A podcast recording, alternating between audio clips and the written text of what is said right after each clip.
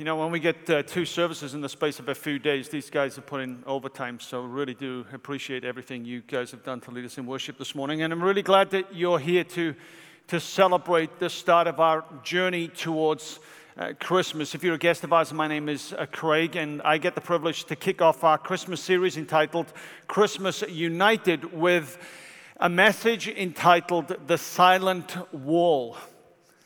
Now, a number of months ago, God laid, as I shared with you last week, a, a, theme on my heart with a very specific word to me where I really sensed the Spirit of God saying, Craig, the America after the election will be far more divided than the America before the election. Speak a word of hope, speak a word of truth, speak a word of challenge, speak a word of comfort to my people.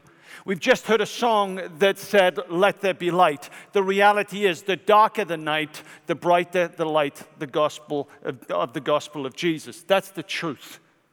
Jesus is light. The good news of the gospel bright, uh, shines brightest in the point of darkness. And I really believe we're in a challenging season as a nation, but that should be a word of hope and a word of encouragement to all of us because the gospel penetrates even the hardest places. The gospel is sharper than any two edged sword and has the ability to bring hope and life. And so today, in a message entitled The Silent Wall, I want you to think with me about the picture that the Father saw as he was preparing to send his Son. What did the Father see? Now, when I think about the coming of Jesus, the, the, picture that invariably was in my mind as I grew up was the picture of a white Christmas. Now, that may mean nothing to you because you pretty much get it every year, right? But this little boy from Wales, in a, living on the Welsh coast, it hardly ever snowed, and certainly not at Christmas. So, one of the pictures I had in my mind when it came to Christmas was a white Christmas. The other picture that I had was this one over here, this nativity set. Now, let me just say that uh, I broke tradition with this. For 45 years, this nativity scene has actually graced the hill by the side of our sign outside if you come uh, in through our northern entrance. And uh, this year, they decided to allow me to break tradition See researchcentralwesleyan.org if you want to complain about that. But this is usually what I would think about, secondly, when it comes to Christmas. I would think about a white Christmas, and, and secondly, I, I'd think about a scene like this. But what did the Father see when he was preparing to send his Son? To help us navigate that question, I want us to turn to Ephesians chapter 2. Ephesians chapter 2. And this is a passage that I believe speaks of one of the things the Father saw when he decided to send his Christ into the world. Now, we're going to turn to a number of scriptures today, uh, two of them especially. And so, if you need a copy of the scriptures to follow along with us, all you need to do is to raise your hands in the air, and our ushers would be delighted to give you a copy of the scriptures. And then, once you have those scriptures, you can turn to page 1174. 1174. And we're going to read this text from verse 11 through until the end of verse 18. I believe that what we have at the heart of this passage is what the Father saw as he prepared to send his son. And more importantly, I believe that's what the Father wants us to see as we think about celebrating Christmas, but also sharing Christmas with the world. I think God wants us to see this. Not just us in here, but our nation. I believe this is the word of hope, this is the word of challenge that God wants us as his people to embrace. Ephesians chapter 2, beginning at verse 11. Therefore, And if you see a therefore, you need to ask yourself what it's there for. It's there for the purpose of expressing Ephesians chapter 2, verses 8 and 9. It is by grace that you have been saved, not by works, lest anyone should boast. Because this is true, that God has saved you by his grace, this is the application of it. Remember that formerly you who are Gentiles, by birth are called uncircumcised. And for those of you who may not know, Gentiles is the word there basically for the non Jewish nations. It's just that blanket term. There were Jews and then there were Gentiles. And the mark of being a Jew was through circumcision. I hope I don't need to explain that for you. Very painful. But Gentiles at birth uh, and called uncircumcised by those who call themselves the circumcision which is done in the body by human hands Remember that at that time you were separate from Christ, excluded from citizenship in Israel, and foreigners to the covenant of promise, without hope and without God in the world. But now, in Christ Jesus, you who were once far away have been brought near by the blood of Christ. That's why we sang about the blood of Jesus. It's the blood of, blood of Jesus that brings people who were far away in closer. For he himself is our peace, who has made the two groups one and has destroyed the barrier, the dividing wall of hostility. By setting aside in his flesh the law with its commandments and regulations.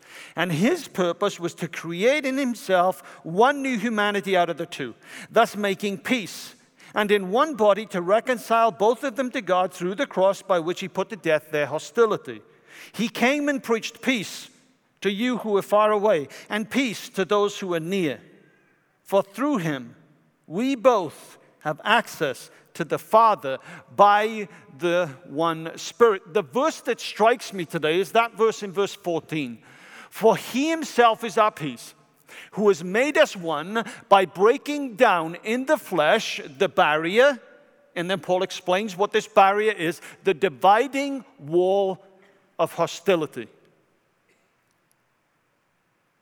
The dividing wall of hostility. Tawfik Salsa is probably not a name many of you, if any of you, have ever heard of. Tawfik Salsa is a carpenter, a woodworker. He molds, models nativity sets out of wood. Salsa lives in Bethlehem. He's a Palestinian.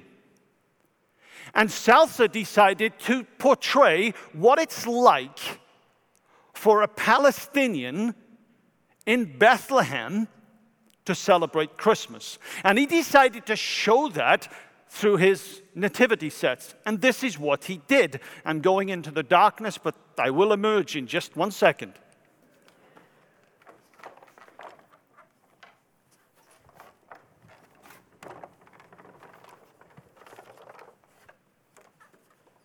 Salsa decided that he was going to portray what life is like in Bethlehem, celebrating Christmas, by putting a wall right there in front of Jesus. He did that for a very simple reason. He wanted to show the world what it's like to celebrate Christmas in Bethlehem. You see, Bethlehem is surrounded by a 25 feet wall, and the Palestinians have written on the side, Merry Christmas, world, from the Bethlehem ghetto. This is how Christmas is celebrated in Palestine, he says, and he builds these nativity sets, sends them around the world with a wall separating the shepherds from Jesus and the wise men from Jesus. He says basically, if Mary and Joseph wanted to fulfill the scriptures today, if Jesus were to be born today, he wouldn't be allowed in because there's a wall encircling Bethlehem. Now, Anti defamation movements in the UK and in the US find this idea and this concept that he's making money off this a cheap gimmick, and nothing more than a publicity stunt. They point out the reality is if there wasn't need for a wall, Israel wouldn't have built one. The only reason they've built one is because Palestinians are, are actually going into Jerusalem and actually blowing the Jews up. That's why the wall is there. Whatever side you take with this, one thing is clear.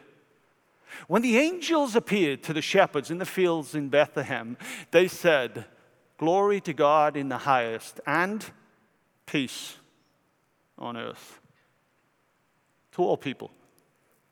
We sing that Christmas carol, don't we? O little town of Bethlehem, how still we see thee lie. Bethlehem isn't still today. Bethlehem isn't peaceful today. Bethlehem is a symbol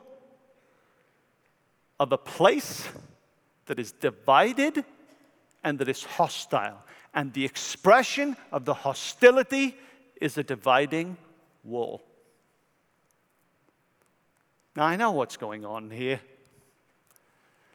I can't talk about a wall without many of you thinking of a Mexican wall. Maybe even the blue wall with all of the recounts. But, folks, I'm not talking about the blue wall or the Mexican wall any more than I'm talking about the Berlin Wall and the Great Wall of China. So, for all of you politically inclined people here who wonder where I'm going with the salsa thing and the wall thing, here's what I want you to do. I want you to take this Mexican wall idea, all of these political thoughts, and I want you to throw it into the deepest recesses of your brain, not to emerge for the next 35 minutes. Because there's a wall that is the symbol and is the substance of alienation, of separation, of disunity, that is the real wall that God saw when He sent His Son into the world. And I start with the wall in Bethlehem in order to take you to a wall in Jerusalem, which is the symbol and the background and the substance to what Paul wrote in Ephesians chapter 2. Paul, when he wrote this, had experienced hostility at a wall. And what he recognized is this hostility has been dealt with because the Father sent his Son, and the Son died. And Paul said, This changes everything. Now peace can be experienced. Where walls have been built up in Jesus Christ, they can come down. Now, what I want you to do now is I want you to turn with me, please, to Acts chapter 21. Acts 21. And we're going to read the, the background to Paul's words in Ephesians chapter 2. See, Paul had an experience at a wall that led him to express his story to the Ephesian community in a way that they would truly understand what it is that God wanted. And I really believe that in our nation today, God wants us to take our experience of Christ and express it in a way that is truly needed in our nation. Ephesians, uh, Acts rather, chapter 21, and I want to read from verse 27. And this is the background to Ephesians chapter 2. Paul wasn't writing of a wall in Bethlehem because there wasn't one. He was writing of a wall in Jerusalem because there was one. And he knew that in Jesus, this wall had come down. Let's read this. Verse 27. When the seven days were nearly over, some Jews from the province of Asia saw Paul at the temple.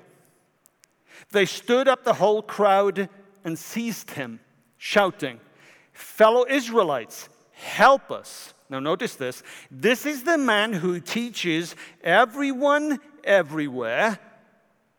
Three things. Look at this. He teaches against our people. Hold on to this. Secondly, against our law. Thirdly, against this place. The second and the third accusation there against our law and against this place, against the temple, were the same accusations that were made against Stephen in Acts chapter 6 and 7. Okay, and it's in that passage that we read Stephen being put to death because he spoke of a gospel that was inclusive, a gospel that would not be confined to one space and one place in time. He was considered to speak against the temple. The, one of the last words Jesus spoke against the temple was in Matthew chapter 24. You, you remember that. The disciples are coming out of the, the, out of the temple with Jesus, and they, they turn to Jesus and they say, Jesus, look at this temple. Isn't it magnificent? And do you remember what Jesus said? Oh, pay no attention to this place because this place is coming down. Stephen merely communicated the message of Jesus. Paul merely communicated the message of Jesus. And the message of Jesus was an affront to those Jews. So there were three accusations. Two of them were thrown at Stephen. This third one against our people. This is where we're going to go in the rest of this message, but let's read the rest of the text. And besides, he has brought Greeks into the temple and defiled this holy place. Now, the Greeks were allowed into the temple, the Gentiles were allowed in the temple, but there were certain places that they could not go. The temple got more holy the further in that you would actually get.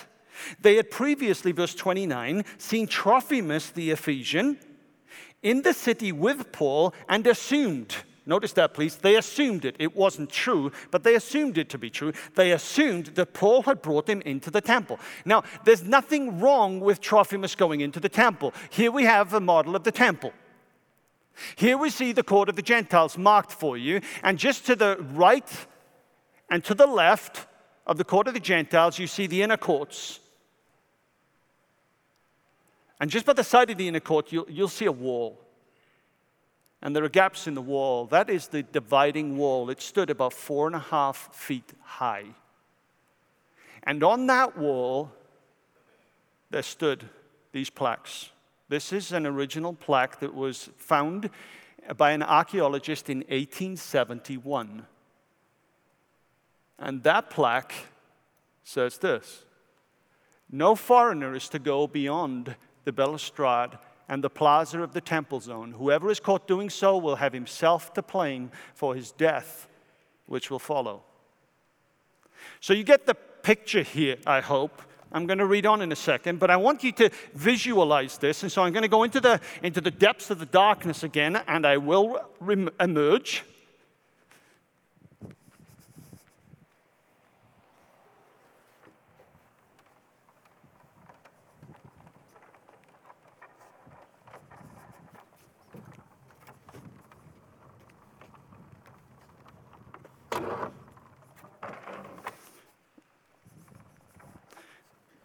That's right. There we go. So there was a wall in the temple. And the idea here is, is really simple. The temple gets more holy the further in you get. And if you're a Gentile and you go into the holy place, you couldn't go further than the wall. And on the wall, there was a sign there were 13 of these plaques equidistant along the wall, reminding anyone who wasn't circumcised in their flesh that they were not allowed to go beyond there. And more than that, the Romans had actually given the Jews permission to murder, to kill anyone who comes in. This is uh, Kina, taking a non Jew beyond a particular dividing point in the temple, the dividing wall, was such an important breach of Jewish law that the Romans even permitted Jewish leaders to execute violators of the law. You're getting the point? There's a wall. And this wall is there to keep certain people in, the top people in, and the second class people out. Let's read what happens. This is the accusation. They accuse Paul of taking Trophimus beyond the wall. This is what happens. The whole city was aroused. And the people came running from all directions, seizing Paul They dragged him from the temple, and immediately the gates were shut. Now, this is huge. They dragged him from the temple and they closed the gate. Why? To keep people out? No. There is basically the teaching that they were not allowed to spill blood in the temple. They closed the gate in order to keep Paul's blood, which was about to flow, from entering into the temple. If the blood entered into the temple, they would defile themselves. They were intent on murdering Paul, and they took everybody out, closed the gates to make sure that just as they'd murdered Stephen, so they would murder Paul. And when his blood spilled, it would atone for his sin, not theirs. They closed the gates. While they were trying to kill him, news reached the commander of the Roman troops that the whole city of Jerusalem was in uproar. He ran, uh, he at once took some of the officers and soldiers and ran down to the crowd where the rioters saw the commander and his soldiers. And when they, the rioters saw the commander and his soldiers, they stopped beating Paul. Now, if you remember the, the picture there I put on of the, of the temple, on the right hand side, there was this like castle like structure. That's the Antonia fortress. That's where the Roman soldiers would have been. They would have run down the steps and basically gone out to where everybody was rioting, where there was this uproar, and they step in. They step in, and this begins the passage of transfer from Paul from Jerusalem to Rome, where he would be put in chains, where he would write a number of letters. One of those letters is Ephesians chapter 2, and in Ephesians chapter 2, he is recalling this story. Now, how do you think? How do you think the Ephesians would have felt when they heard this? How do you think Trophimus, an Ephesian, would have felt going back to Ephesus and saying, You're not going to believe this, but Paul has been arrested. They would have said, What for? And he said, Because they thought that Paul took me beyond the dividing wall in the temple. But did he? They would have said. No, Trophimus would have said. He didn't.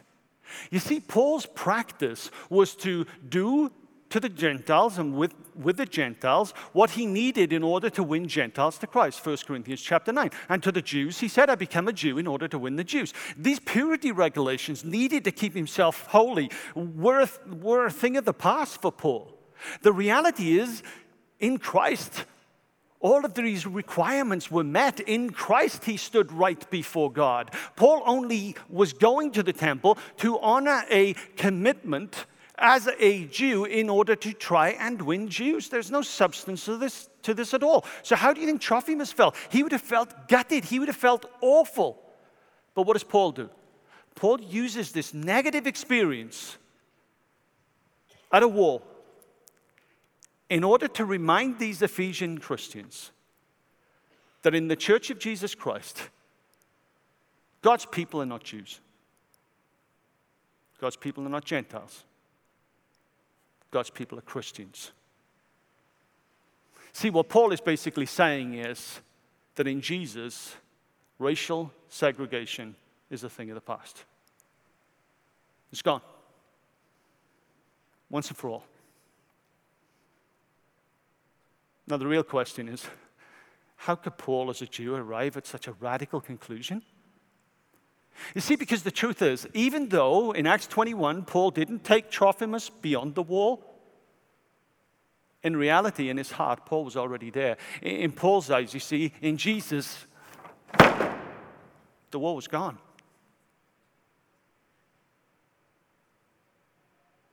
How could Paul arrive at such a radical conclusion? Because the fact is, Paul may not have demonstrated the oneness that he felt because of Jesus with all humanity by taking Trophimus through the wall, but in his heart, he was already there. In his heart, they were right. Paul did blur the lines between the elitists and the second class people. Because of Jesus, there is no war. Because of Jesus, racial segregation is a thing of the past. But how does he get there? And how do elitists today get there? How does a nation that is divided on so many levels, where there are so many walls, how do we get there? America's a divided nation. How do we get there? We get there the way that Paul got there. Verses 15 and 16 tell us. Ephesians 2. How do we get there? By. That word by in verse 15 is the explanation of how Paul gets there. How is it that out of two, Jew and Gentile, there, there is now one? This is how Paul says by setting aside in his flesh the law with its command and regulations. In Christ, all the standards of the law are met. His purpose was to create in himself, look at this, one new humanity out of the two, thus making peace. And in one body to reconcile both of them to God through the cross by which he put to death their hostility. How did Paul get there? Paul got, got there by recognizing what the cross did. And you have to remember Paul's story.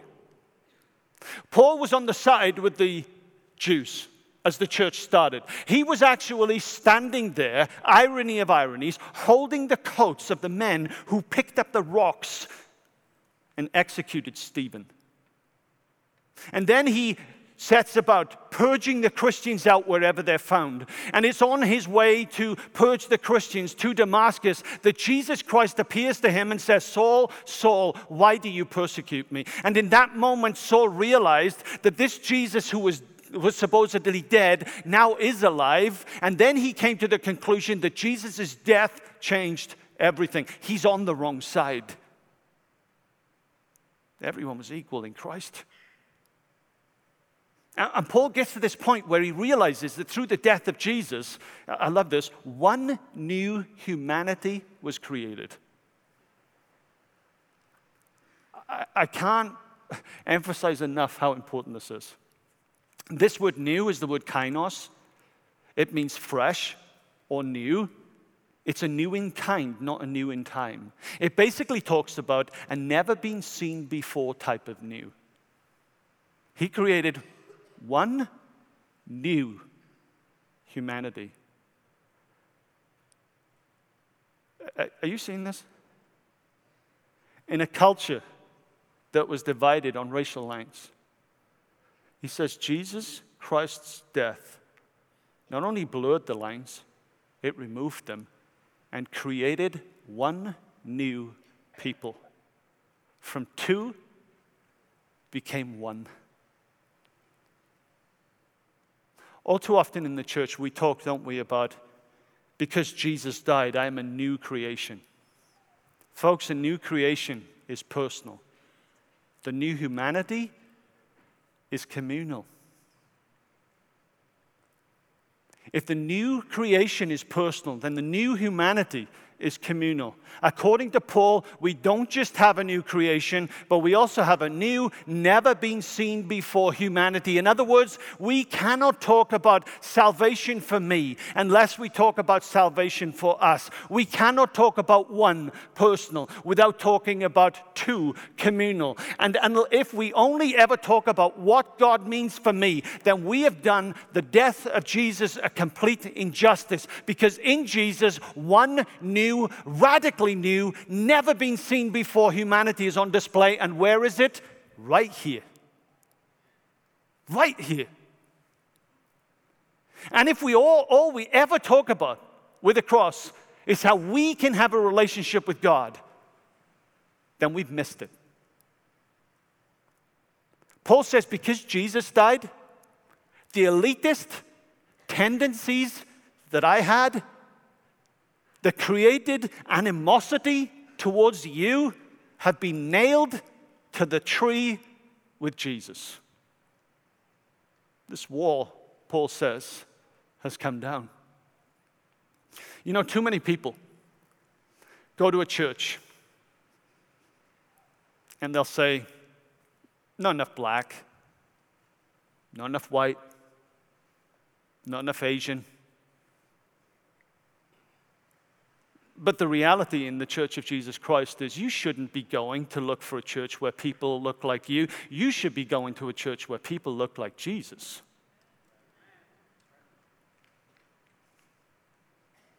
in Jesus, walls come down. And all too often, when we hear this idea of a wall coming down, the separation that divides one person from another one, when we think about it coming away, we feel anxious. Oh, what does this mean? What we need to realize is that God is a God beyond every culture, and yet He's within every culture. Our faith is a super cultural truth that is, get this, enhanced when walls come down, not threatened. I know walls make us feel safe, but in the gospel of Jesus, walls come down. And when we allow walls to come down, walls that separate us, walls that keep us at arm's length from another person, then our faith is diminished, not enhanced.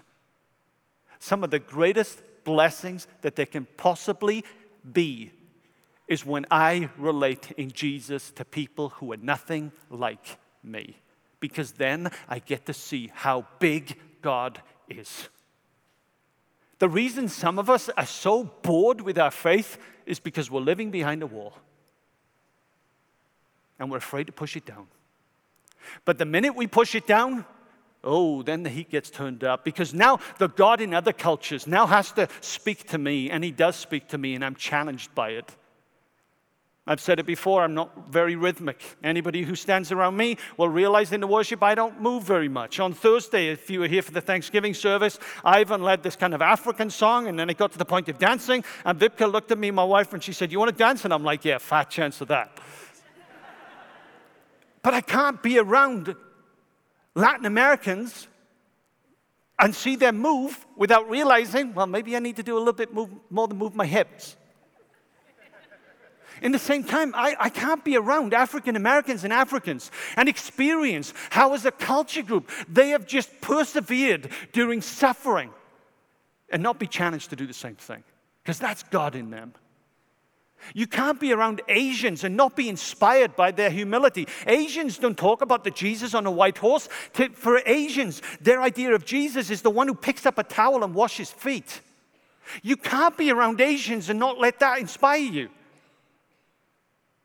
You can't be around Americans either and not be inspired by this never die, say die attitude, this pioneering spirit that never believes that an obstacle can't be overcome.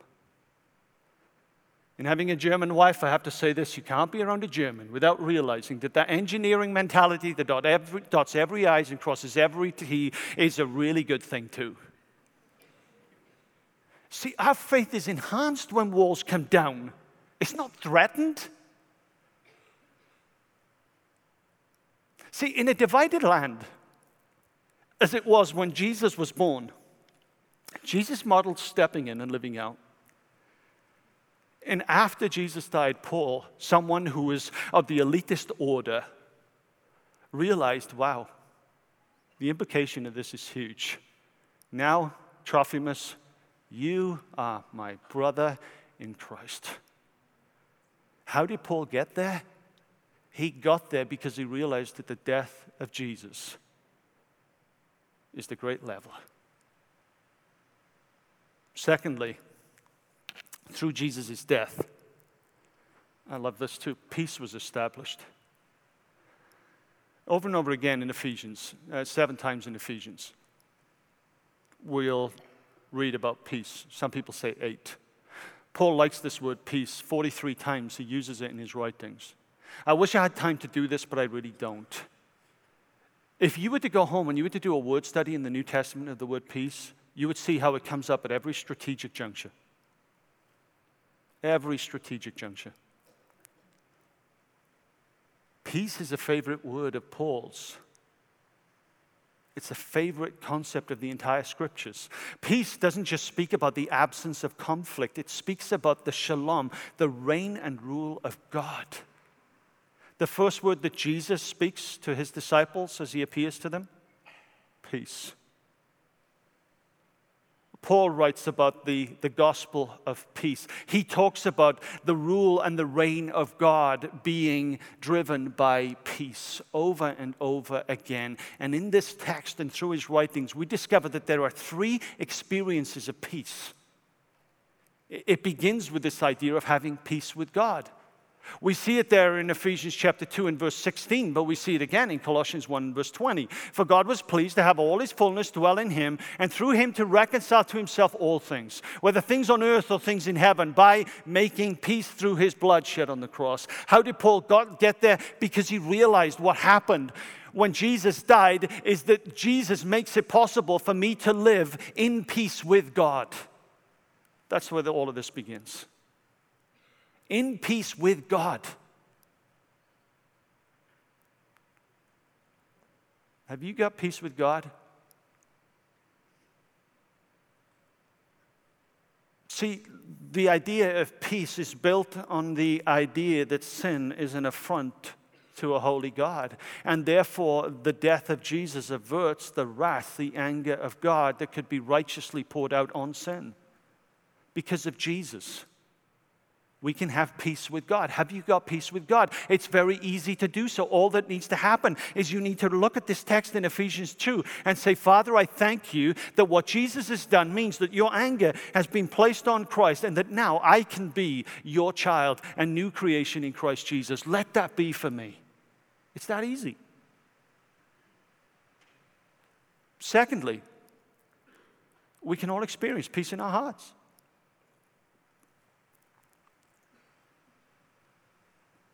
Philippians chapter 4, verse 7. And the peace of God, which transcends all understanding, will guard your hearts and your minds in Christ Jesus. You can know peace in your heart. Thanksgiving and uh, the holiday season is a great time to remind ourselves of that, isn't it? Invariably, a number of you will have spent holiday the holiday time around a person in your family who you could call an EGR, an extra grace required person. They're the type of person who does everything they possibly can to make sure that you are frustrated, not peaceful. But in Jesus, we can know peace in our own hearts, and that leads to, thirdly, experiencing peace with other people. I love this, Romans 12 18 if it is possible.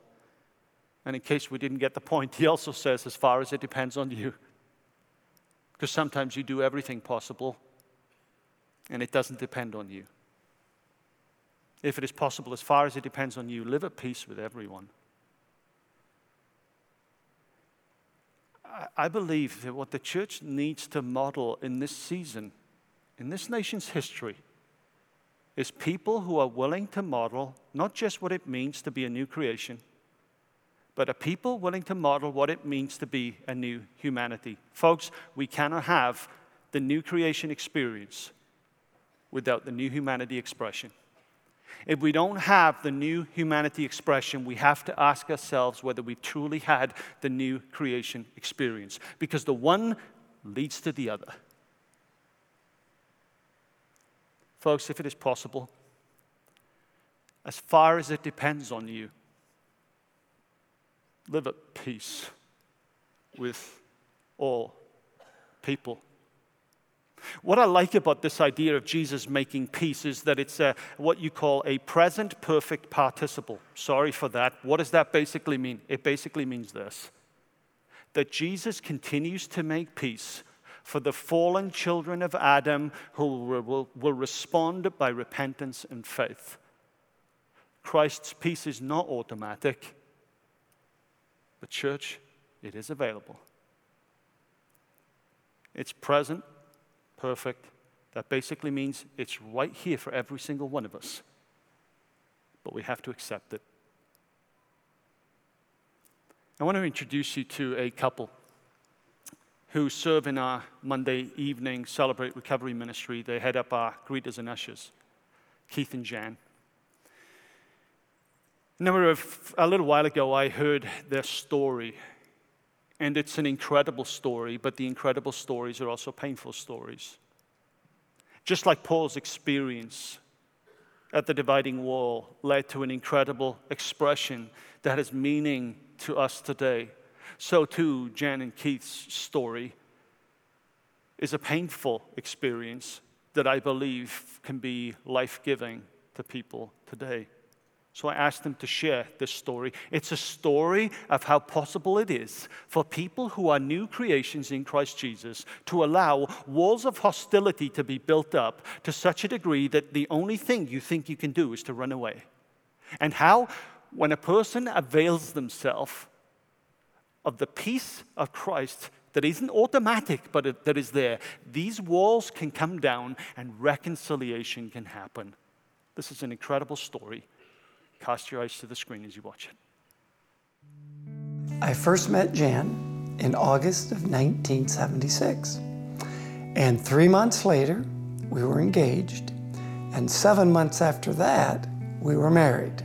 So things went really, really fast. And we thought we were just going to have the perfect marriage because everything was so wonderful.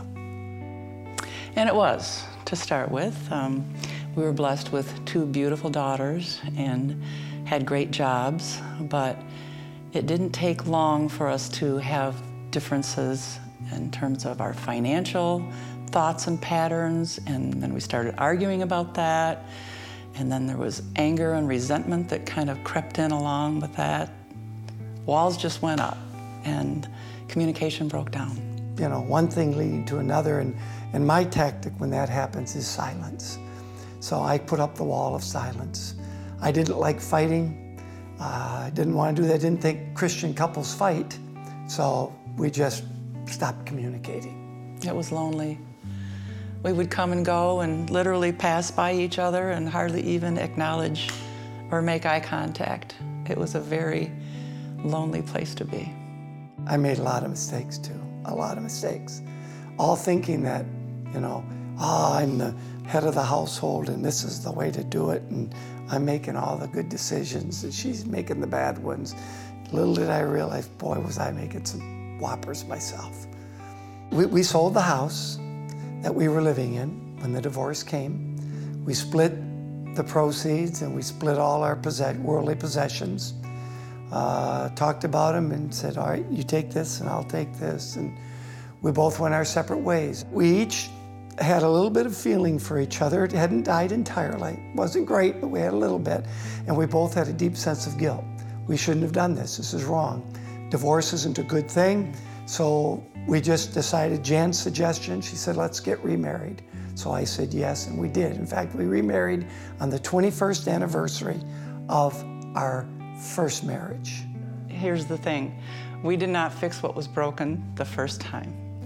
And so it was not even three short years after our remarriage that things started to go bad again. We were in that same dark place that we were before, and we could not see any way out. I learned about a program at Central called Restoring the Gift. And uh, it's for families or for couples who are struggling in their marriage or just want to make it stronger. And uh, so I went and talked with Keith about that. And we agreed, that was one of the things we agreed on, to meet with a couple who was leading that group. And so we sat down with them and uh, literally said it's going to take a miracle for this to work. But God is the great restorer, restoration project. And slowly through that program, it wasn't fast, it wasn't instant, but slowly through that program, the feelings started to come back and get stronger and stronger. And we learned some things, how to break down some walls, some barriers. We did that. And God just blessed us like we can't believe. Everything has changed. Uh, you know, we, we share feelings like we've never shared feelings before. And we're not we don't feel uncomfortable to approach the other person and say, you know, I got a problem with this. We've got to talk this out. What can we do? I actually look forward to seeing him now. if he's gone and comes home, I, it's like I'm happy that you're back. As I said before, the, the finances were the starting point to, to where it happened. And now we just realize that, hey, we're not always going to think alike, but we can talk about it, we can compromise now we can both look at, we keep it on the computer and we can look at it and say, oh, okay, we've got this much here and this much there. It just may, it's freeing to know that we've shared and we, we've communicated these ideas and thoughts together and no secrets anymore. We don't feel like we have to hide anything. And you know, I finally had to say sorry to God. I had to say sorry for not trusting you with this all those years ago because I think a lot of pain and suffering could have been avoided had we done that. And, uh, but God doesn't waste our pain, He uses it. And that's why we're here doing this right now. We want to take this and wrap it all up, our story, and give it back to God and see what He can do with it because He's the one that gave it to us, He's the one that fixed it for us.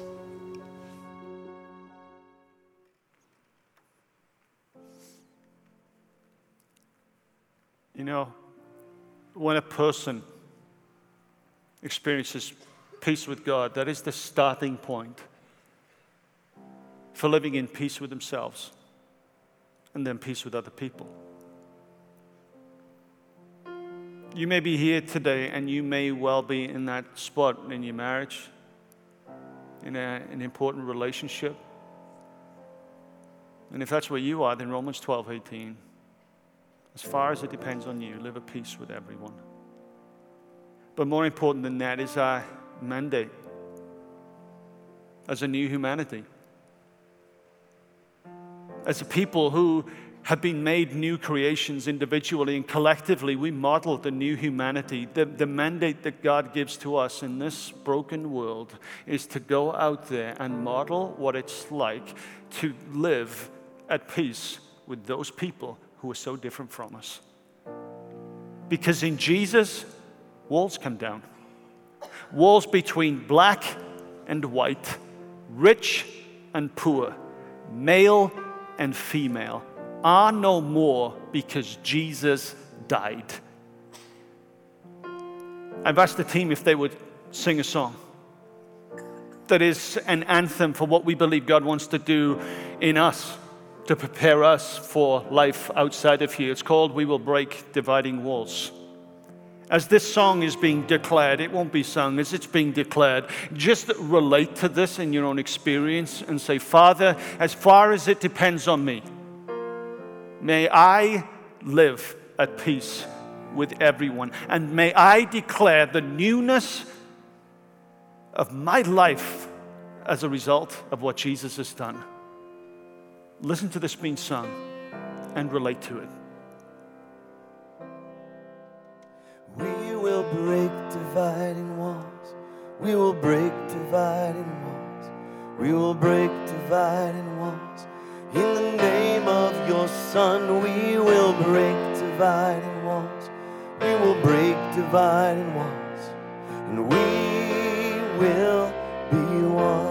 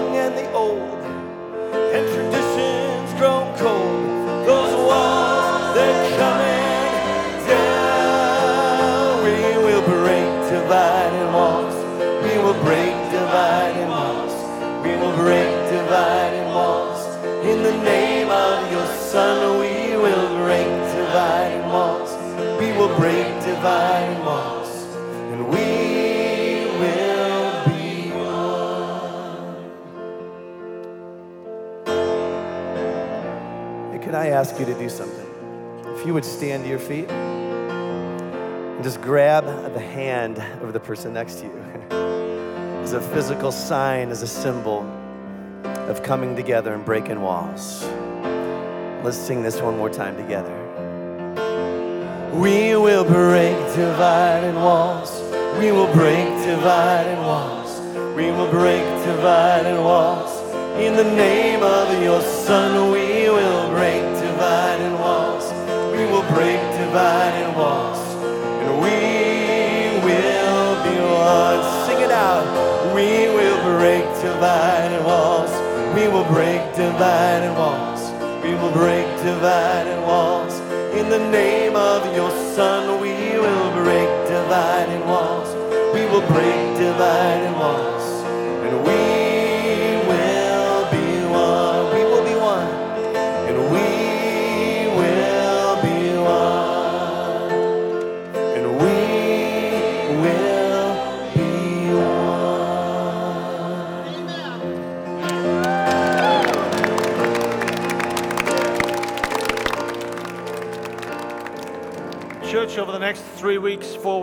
Leading up to Christmas, we're just going to be celebrating the fact that we are one new humanity. Of course, we're going to invite people into the new creation that God calls them to, but Christmas is a time for celebration. So, our encouragement to you through this week is go and celebrate the fact that God has made you one. One in your marriages, one in your families, one with your colleagues, one with everybody that God brings you to. And as far as it depends on you, live at peace with everyone. And as we gather back next week, we have a gift for you because we've experienced the joy of Christ at Christmas. We want to give you opportunities to express that to the people you live around. So they get a, to be a part of celebrating the, the good news of Christmas that we can be one.